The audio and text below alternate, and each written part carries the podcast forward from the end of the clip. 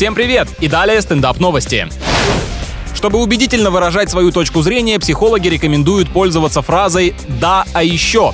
Да, а еще это не всегда уместно, но, видимо, способ действенный, ведь все согласились с этим и даже статью напечатали. Утверждается, что данная фраза лишь иллюстрация принципа, по которому предлагается признавать чужое мнение и дополнять его своим.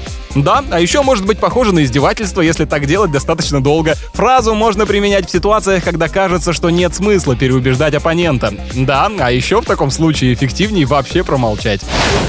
Ученые выяснили, что сон со своим партнером положительно влияет на продолжительность жизни. Логично, если спать с чужими, последствия могут быть самыми неожиданными, которые и на жизнедеятельность повлиять способны. На этом пока все. С вами был Андрей Фролов. Еще больше новостей на нашем официальном сайте energyfm.ru.